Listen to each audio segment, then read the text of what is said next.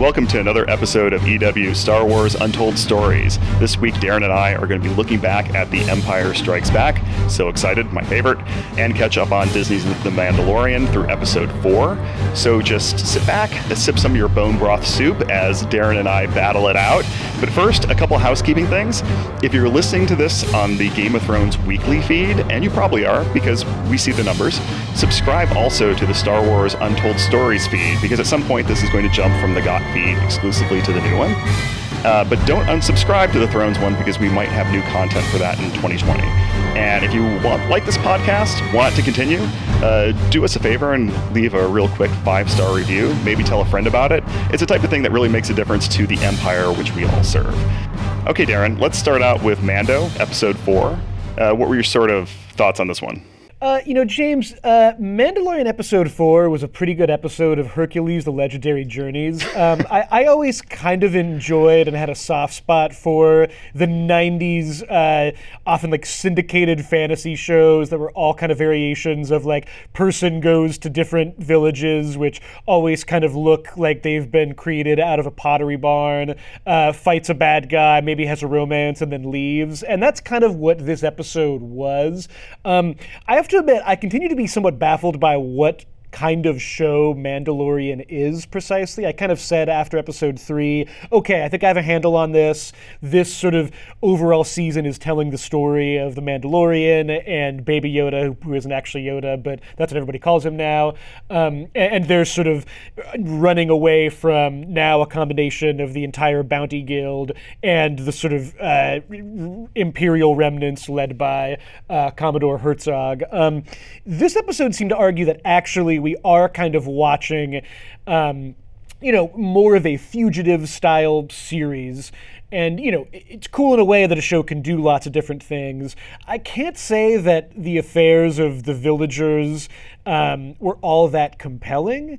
And uh, all in all, it just felt a little goofy to me in a way that I'm not sure the show was really prepared for. And I, I like goofy television. Um, and I, I, continue to love Baby Yoda uh, more than I love pretty much anything else on the show. And I was even really stoked to see Gina Carano, um, you know, who, uh, besides being an actual true life fighter, has had some really uh, fun roles in Haywire and the Fast and Furious franchise. Um, but this for me was kind of another episode where clearly a lot of money on screen, and I'm not really sure it's paying off. But but how did you feel? I mean, in some ways, this was kind of the most character insight we've gotten into Mando, at least as far as you know eh, to go along with the flashbacks, which clearly show that he has a kind of sorrowful backstory, this was the first time a character actually talked to him about himself. Did you kind of like that aspect of it? Yeah, I mean, basically, this is the Mandalorian version of the Magnificent Seven, except it's basically the Magnificent Two, right? And uh, where you have the the the gunfire fighters that are hired to save the village from from bandits. Um, and given that Mandalorian is looking to explore those Western samurai roots of Star Wars, that made the storyline seem like one of those ones that was inevitable. So it's totally on brand for for what they're doing. I, I do wish they had done a version of that storyline where where not every beat was pretty much exactly what you expected it to be. Yeah. Um, and and I you know thought uh, you know Cara Dune was a bit like okay it's the perfunctory let's fight then be friends sort of arc. Uh, so I, I, guess I was hoping for a little bit more that was unexpected in there. Yeah, you know, um, James, it's interesting. The Magnificent Seven comparison brings up something that uh, I'm going to get a little cross about right now because I know that there is a sense that this show is a space western, whatever that kind of means. I mean, that genre description has been used in a lot of different ways to describe everything from Star Trek to kind of Firefly being the most obvious example. And, you know, one thing that I, as somebody who loves westerns, find I have to constantly explain to people is like westerns aren't simple, and westerns don't have to be dumb. Like, you know, I know there's this kind of sense of oh, it's like black hats and white hats, and it's like, have you seen High Noon? Like, have you seen Johnny Guitar or like Good, the Bad, and the Ugly? Like, you know, it, what's weird to me is that this was so obviously a Magnificent Seven, Seven Samurai riff but like those movies, I mean, Magnificent Seven isn't even like that great. Seven Samurai is a masterpiece. But like you know, they're both kind of like sad at times, and, and they're painting in some sort of complicated emotional palettes. And you know, the point of those movies is definitely not that, like, you know, these badasses are coming to town and like having these like lovely interactions with locals, and they all learn to get along great, and there's a victory where all the good people survive. Like, that's that again is that's the kind of like super Disney influence on this show that I don't think is really that interesting because to have these characters who clearly have been through a lot uh, I mean, I, I, was really interested that like you know the main villager character that we got to know, the woman. Um, there's clearly like a history there, and in a compelling way, we didn't really learn too much about it. Like she she can shoot. That's pretty much all we know. There's clearly a lot more going on there. You know, the, the fact that she's a widow, and I liked that you know the show didn't feel the need to over-explain all of that. Um, but you know, deep down, this is kind of just a pretty standard, almost video gamey subplot where it's like, okay, like you know, the bad guys are coming in, arrange yourself for the for the arrival of the horde, and you know, after the smaller bad guys arrive, finally the big guy will will get there. And again, you know, an AT-ST with red eyes in nighttime. That's a super cool visual. And in a way, that's kind of, for me, that's actually been the most interesting visual storytelling the, the show's done so far. Um, but yeah, you know, as you were kind of saying, it's the kind of quality of you know all the beats and it doesn't really feel like there's a lot of surprise there. That's what I was kind of struggling with a, little bit. Um, you you kind of mentioned that you kind of feel like this episode could be removed from the story, which reminds me of our ongoing debate about the perfect Breaking Bad episode "Fly," which I love, and which. that reminded me too. I I didn't want to bring that up because I didn't want to have us fighting for a half hour about about the merits or demerits but, of, but, of the Fly episode um, of Breaking Bad. You know, I I do want to say like I think it's very interesting that the show is willing to do that more kind of breakaway storytelling. Um, but I guess I kind of find you know we're about halfway through this season now, and it still is very unclear to me you know what the overall arc is. Um, but uh, you know, uh, how did you feel just in general about the world building of this episode? Because this to me was kind of you know, everything else we've seen so far has felt kind of Tatooine or Tatooine adjacent. To me, this was kind of the show's first attempt to be like, okay, we're doing something kind of new here in the Star Wars galaxy. Uh, did you kind of dig the environment at all, or this kind of new forest, swamp, uh, farm world? Did that kind of you know do it for you, just as far as like galaxy far, far awayness? I mean, I, I, was I was excited to get out of like Dirt Town because I because I felt like we, we spent like a lot of time in Dirt Town and as as a Star Wars shows always always do, but but so I I yeah. sort of welcomed the the change of, of environment. Um, you know, I did want to get to, to the helmet thing because you know he explains. I mean, it had, it had which led to actually my, my least favorite shot I think in in the show so far. It's where he it's, he explains, "I never take off my helmet in front of other people," and the very next shot is him taking off his helmet with the kids yes, playing yes, what yes. looks like a few feet away from him, and you're sitting there going, "But wait, can't they see him?" You know, so it was it was like this really kind of jarring jarring shot, but but I, I, do want to talk about that because um, you know this is new. I think in canon. I mean, because Jango Fett didn't wear his helmet. You know, wear, wear his helmet around other people. Um, uh, Sabine Wren in, Rebels uh, took off her helmet. Uh, the leadership uh, from Death Watch and Rebels. Uh, Canderous Ordo in, in the EU books. You've been previously shown to be like allowed to do that, and I feel like this is like a fix for a script problem that potentially creates a new problem. And, and let me explain. I, I feel like Jon Favreau wanted his lead character to never take off his helmet, or at least not take it off for most of the season, and have that be his thing. So how do you justify that? So to justify it, they wrote this myth, this new mythology to explain that in the show that if he takes off the you know the helmet, that he's no longer part, part of the tribe and he can't go back. And you can kind of justify that because Mandalorians are tribal, so you can always say, well, that's his specific tribe's thing, right? But I think one problem that creates, or maybe it's not a problem, maybe it's just me, it, because it makes our hero sound a bit like he's in this like repressive religious cult. Like the way is supreme and unchangeable. You're in, in, indoctrinated as kids, and if you don't adhere to this kind of cruel and weird helmet rule, you're you're separated and cast out from the group. I mean, that's like like like a religious cult or something. And so a hallmark of the lone wandering hero is his, his independence and free will. But instead, it feels like we're watching the the show eh, where instead of wearing it for like his protection or because or because he likes it, maybe you know you have a guy who sounds like he's been a bit like a kind of brainwashed in, in, into wearing this, and and so so I, I think that puts me at a little bit of distance from from the hero. Yeah, I, I, I, think so perfectly stated, James. And I want to say, you know, for people listening to this who are even more steeped in the canon than you clearly are, because you just named two people I've never even heard of. Um, you know, I, I'm very aware that, like, with Boba Fett and with Jango, there was always kind of this notion of they're wearing Mandalorian armor, but they are not themselves whatever Mandalorian is, and like you know this this broader sense of a history behind the armor. And you know, I, I do want to give the show some credit for kind of saying, okay, we're kind of diving deep into that. But to me, to your point exactly, it's kind of where mythologies in entertainment go wrong is where you're kind of saying, here's something that's very cool. In this case, to go back to Empire Strikes Back, which we'll talk about in a second, a character who never takes his helmet off. Very cool, very cool helmet, great now, you know, in the fullness of time, after so much has been written about it, this show, which is trying very hard, as you point out, to paint, to, to kind of get into the backdrop of all of this Mandalorian stuff, suddenly you kind of just become this religion of not taking off your helmet. And to me, James, I mean, I, have been kind of rewatching the Star Wars prequels, which we'll be talking about a little bit in, in our next episode.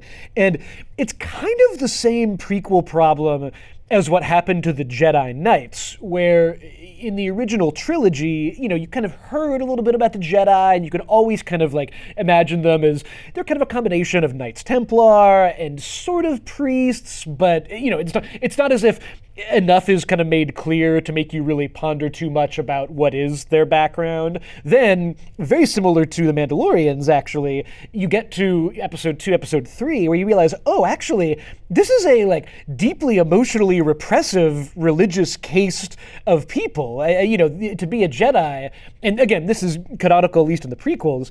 To be a Jedi, you kind of have to say, I'm going to live a celibate lifestyle starting from joining this club from a time I'm like six or seven. And, you know, I, I, I think to give the Mandalorian some credit, the implication is that you know our main character joined up with this, as you kind of pointed out, tribal religion after a, a horrific incident of seeming genocide. So kind of like, okay, this is you know this is the kind of intense you know emotional child uh, experience that can drive someone into a group like this.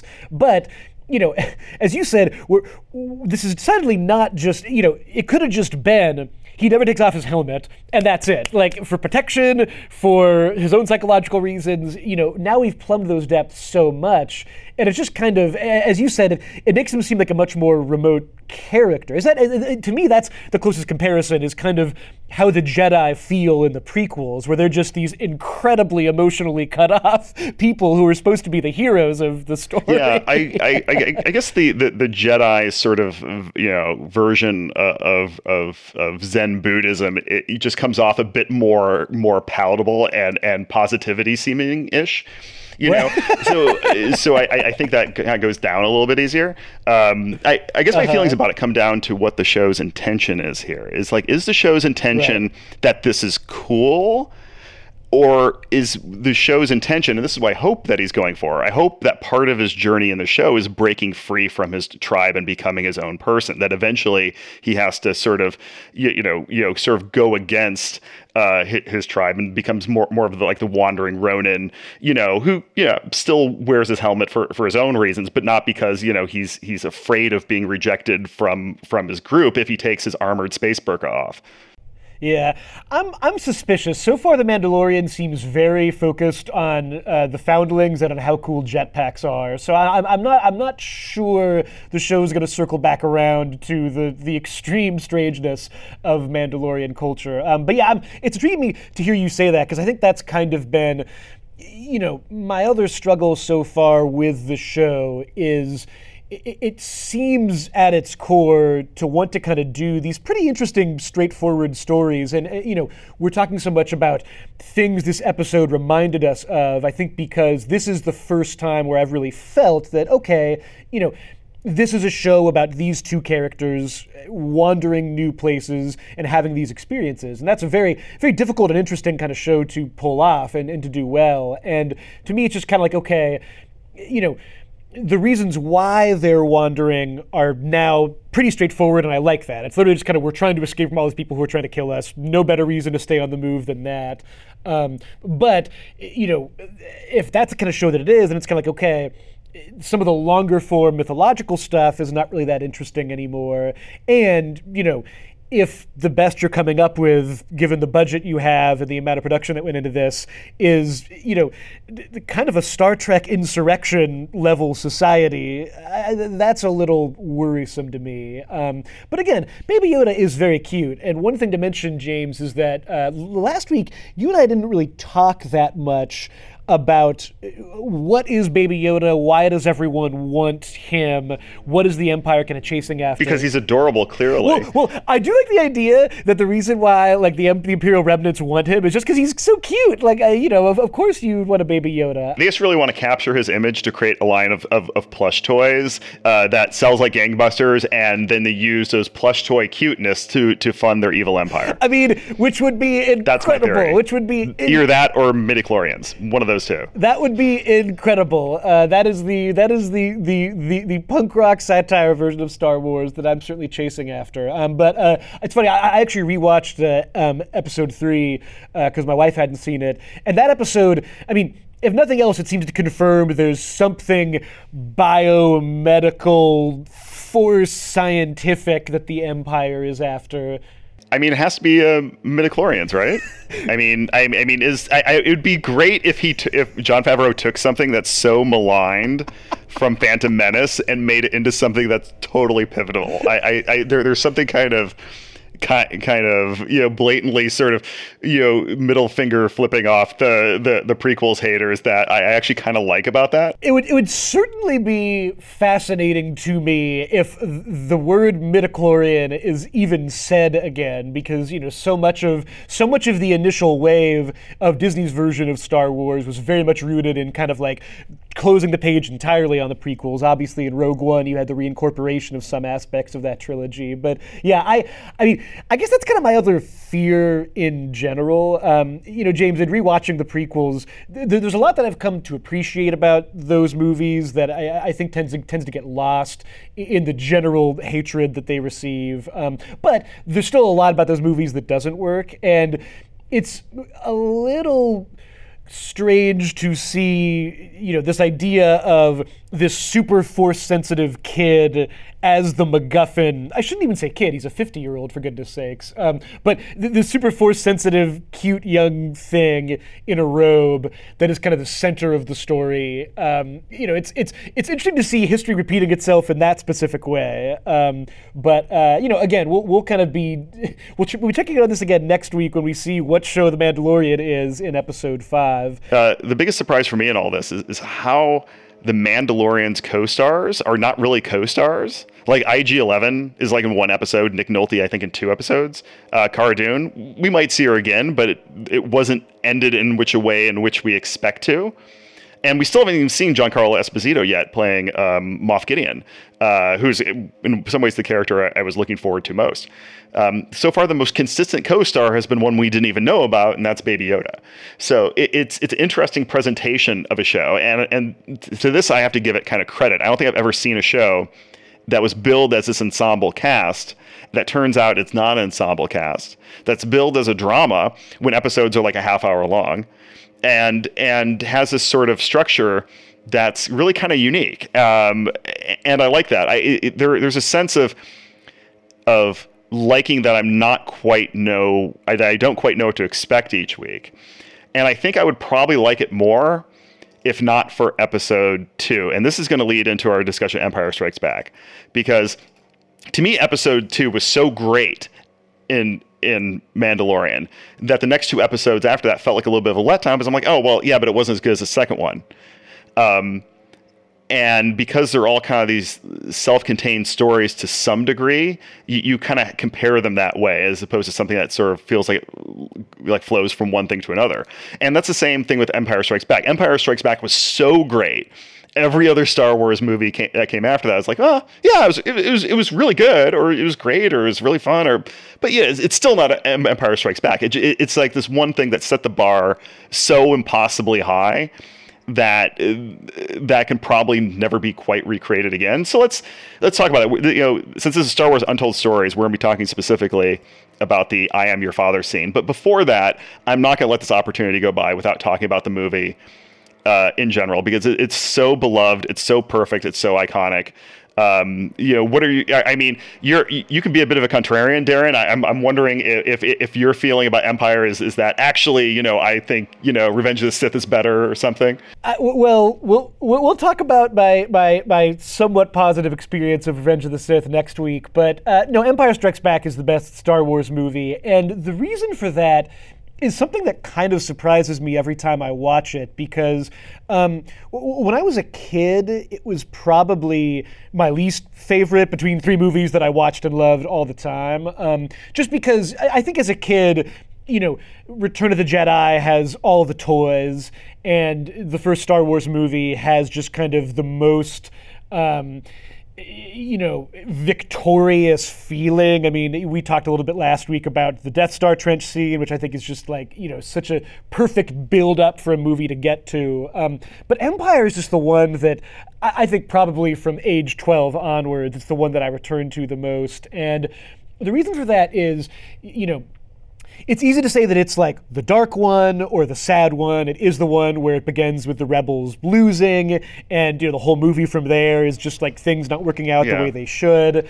Um, but for me, that's too easy of, of, of a description. T- totally. That, that, simplifies it too totally. Much. For me, it's just the one where the energy level and the excitement level and the way in which one problem leads into another, and the way that our, our heroes respond to those problems in this incredibly kind of joyous way, even as they are kind of constantly, you know, battling for their life. Um, you know, this is the movie where, for me, the kind of unbroken stretch of Star Wars perfection is the lead up into the Battle of Hoth, and the Battle of Hoth is such an incredible portrait of, you know, space battle. It, it's often called it's often called a ground battle, but it is really a space to ground battle. The whole problem of it is kind of like, you know, how do we get these people who are in this base down here out of this system. There are Star Destroyers in the atmosphere. There are AT-ATs coming in. That's also incredible. But everything like my my my favorite shot in the film is the through the binoculars reveal pullback of the AT-AT. yes! Uh, the AT-AT Walker. Oh my god. That that that that shot is is is so it's terrific. So terrific, and, and, you know everything just from there. You know the Millennium Falcon as it's going, you know,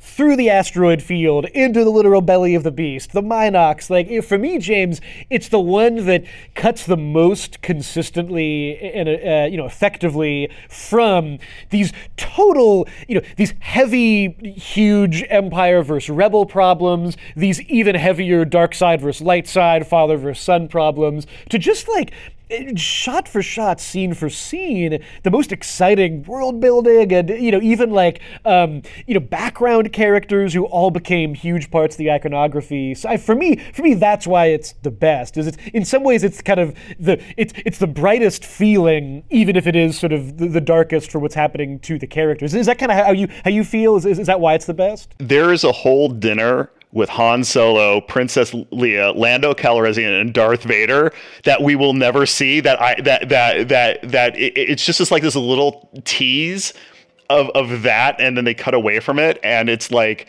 it's like all you want in the world is to be on a fly on the wall during that dinner. Yes, totally. And it's th- that's the kind of movie that it is. Is like as you said, you get this tease. It's literally one second of Darth Vader at a dinner table saying, "You know, let's let's sit down."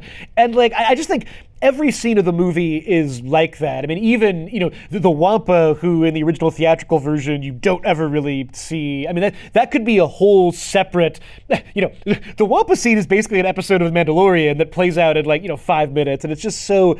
Um, you know, that's the kind of feel of the movie in general. Uh, what was your kind of? I, am intrigued to know what was your what are your kind of early memories of the movie? Like when you were kind of a, a younger person watching these movies, was it already kind of your your top one, or is that kind of like, like, for me, it was a more gradual experience growing into it. I, I, I think. I, I think I always loved Star Wars and Empire the best, and uh, and Empire kind of quickly became my my my, my number one. I, I I I still remember the the the shock of seeing the I am you know I am your father scene, which we'll talk about in a bit, and and just yeah, there's a immersion to it, and and and and, and the dialogue is so crackling. And, and you know another little bit that hint that you see is is is with him with his helmet off in his meditation chamber, and you know Darth Vader goes on this murder spree, just killing just one officer after another. The whole thing is is just kind of a fascinating story, and you know, and one thing I find interesting as an adult about it is is um, the documentary, the Star Wars documentary Empire of Dreams, it talks about how Lucas, you know, when first making New Hope, he made a ton of money by trading his part of his directing fee for sequel and merchandising rights, which is my favorite thing ever. It has to be the worst deal a studio ever made. It's really the biggest robbery in Hollywood history for Fox. To front all the money for Star Wars and then they give him the most valuable part of the deal. But nobody ever made money off merchandising back then. Nobody ever made money off sequels back then. So Lucas got control of this incredible empire you know, you know, just for sacrificing like a very modest directorial fee. And so he made a bunch of money off New Hope, and it was a surprise success. This lightning, this seeming lightning in a bottle can never repeat again, sort of thing.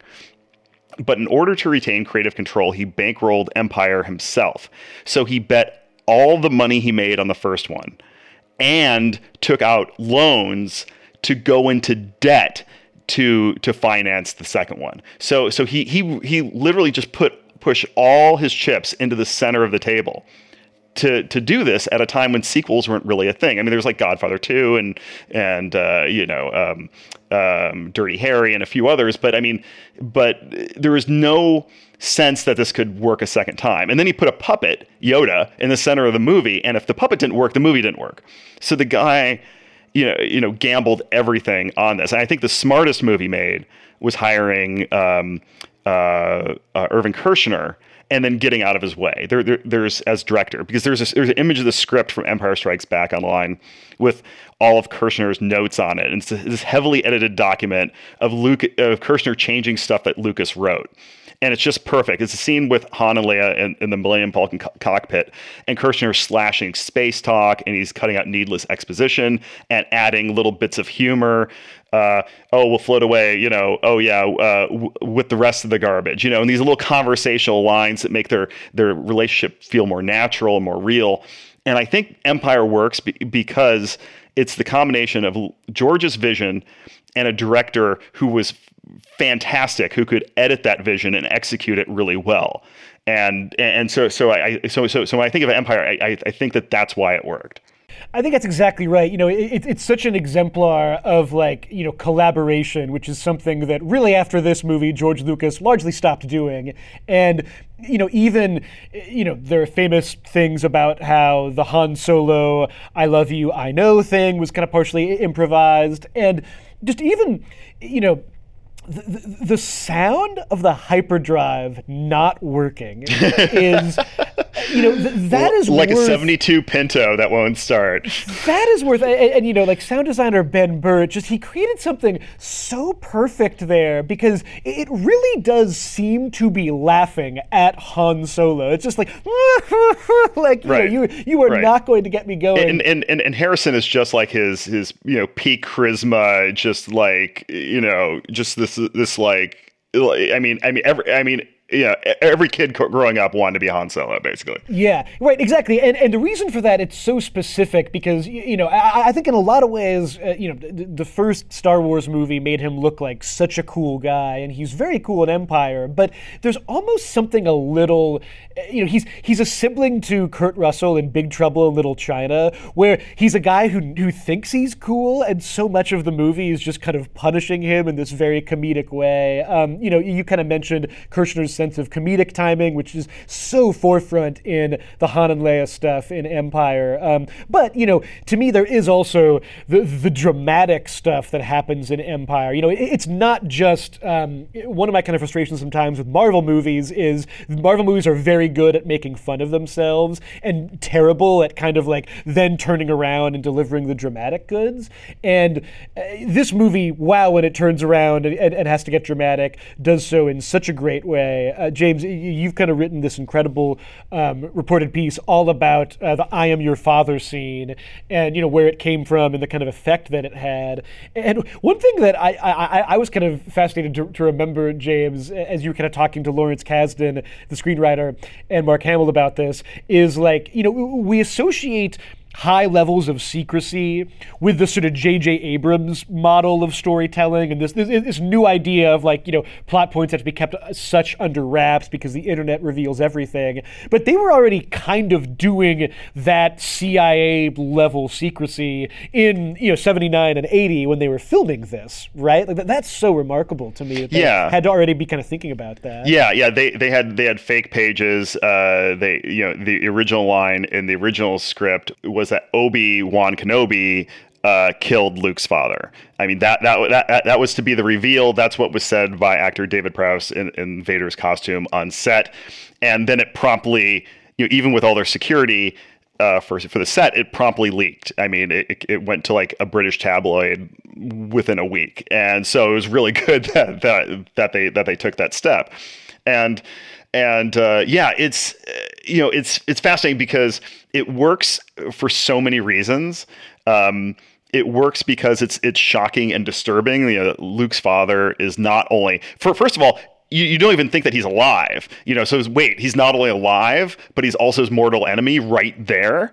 You know, it, it worked because it made sense, even though it wasn't conceived by Lucas until after he shot A New Hope.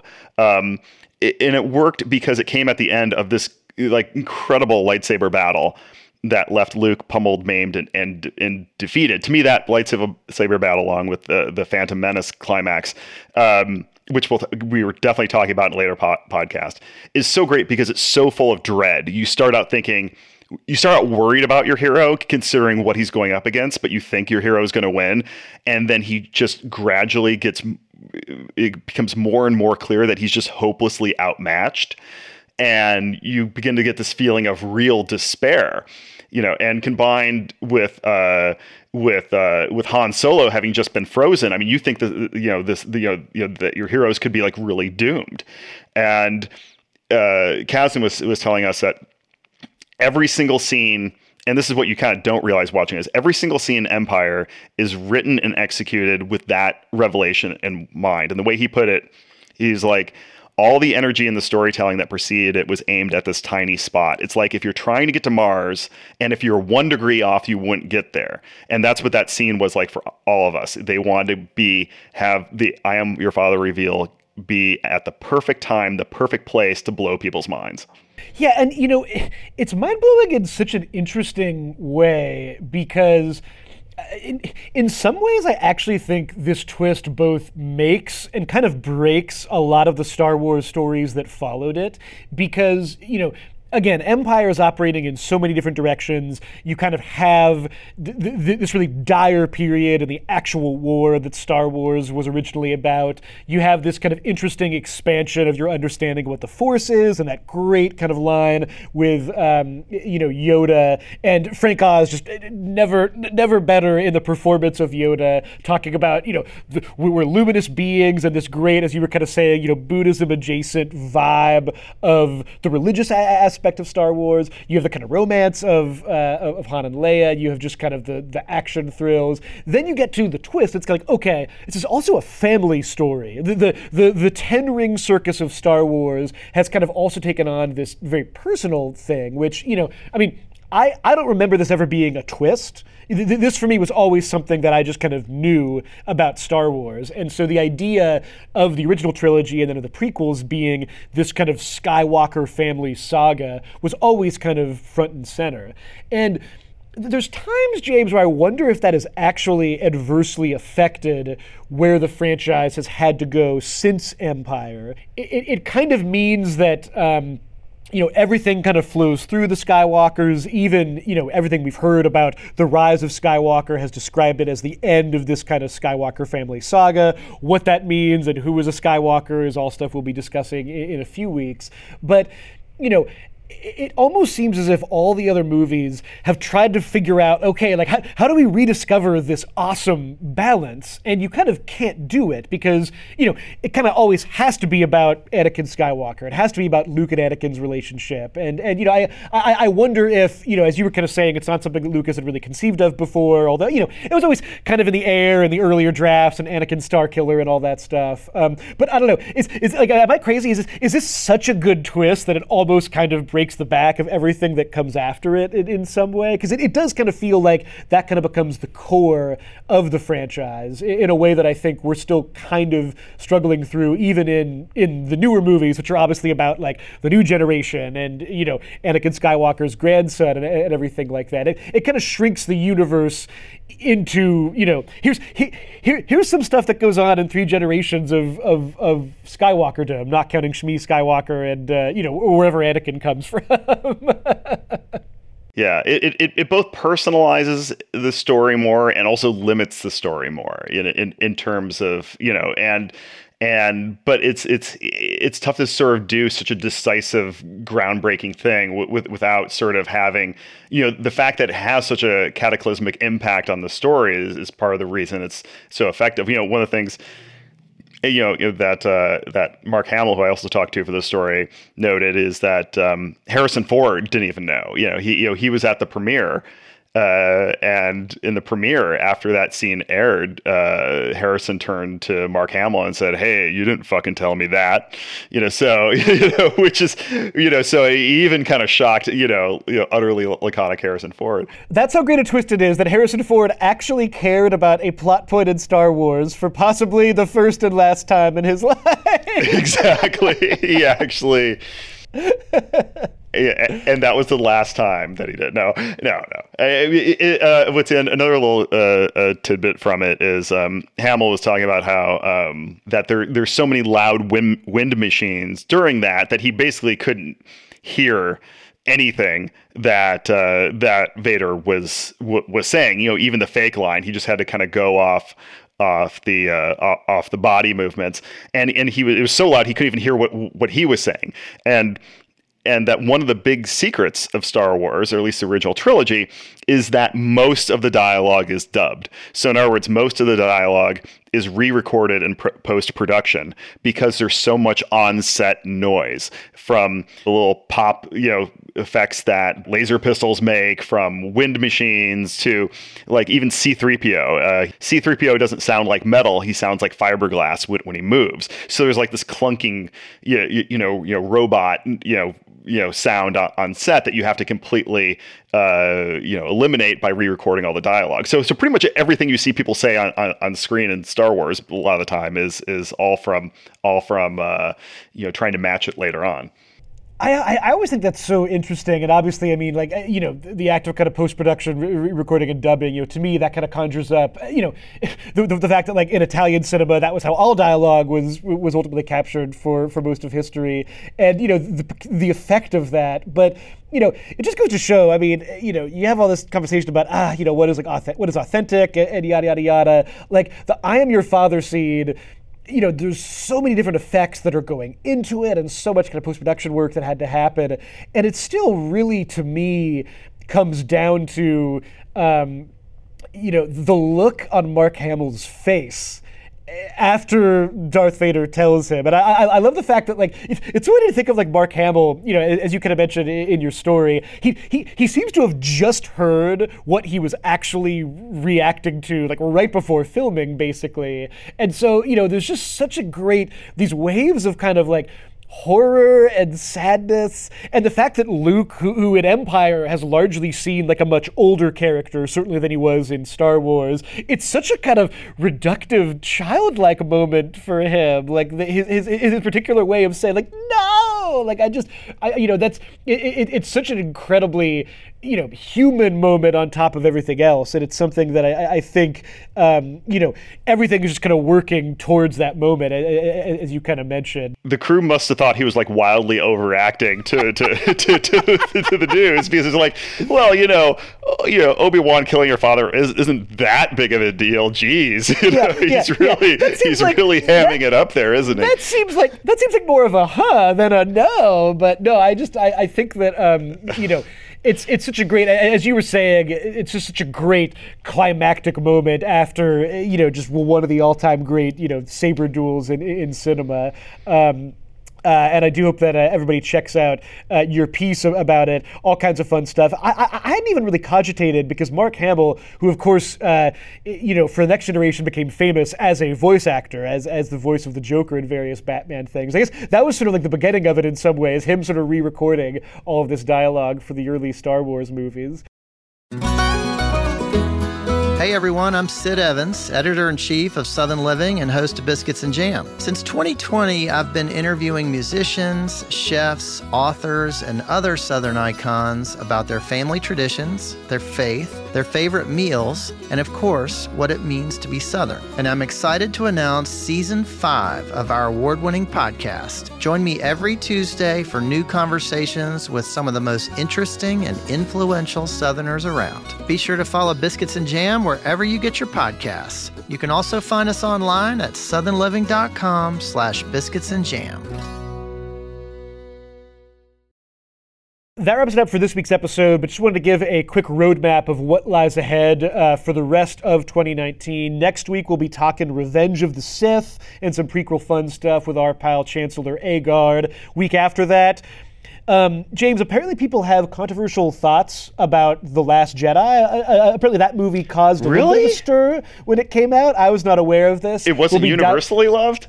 we'll be we'll be diving deep into the Last Jedi and all of the Rey's parents fun with uh, EW writer Devan Coggan. Then finally, rounding out the year, uh, we are going to be discussing a little movie called Star Wars The Rise of Skywalker, the newest conclusion to the Skywalker family saga. Maybe everyone will be a Sky. What if what if Poe Dameron is, is a Skywalker? What a shock that that would be. Like, Luke, what did you get up to in those years in, in, in between trilogies? But uh, for now, that is the end of Star Wars Untold Stories for this week. Uh, hey, if you like listening to us, or if you don't like listening to us and, and, and you want to tell us why, you can find us on Twitter. He's at James Hibbard. I'm at Darren Franich. Please direct all negativity my way. Please direct all positivity James's way because he deserves it.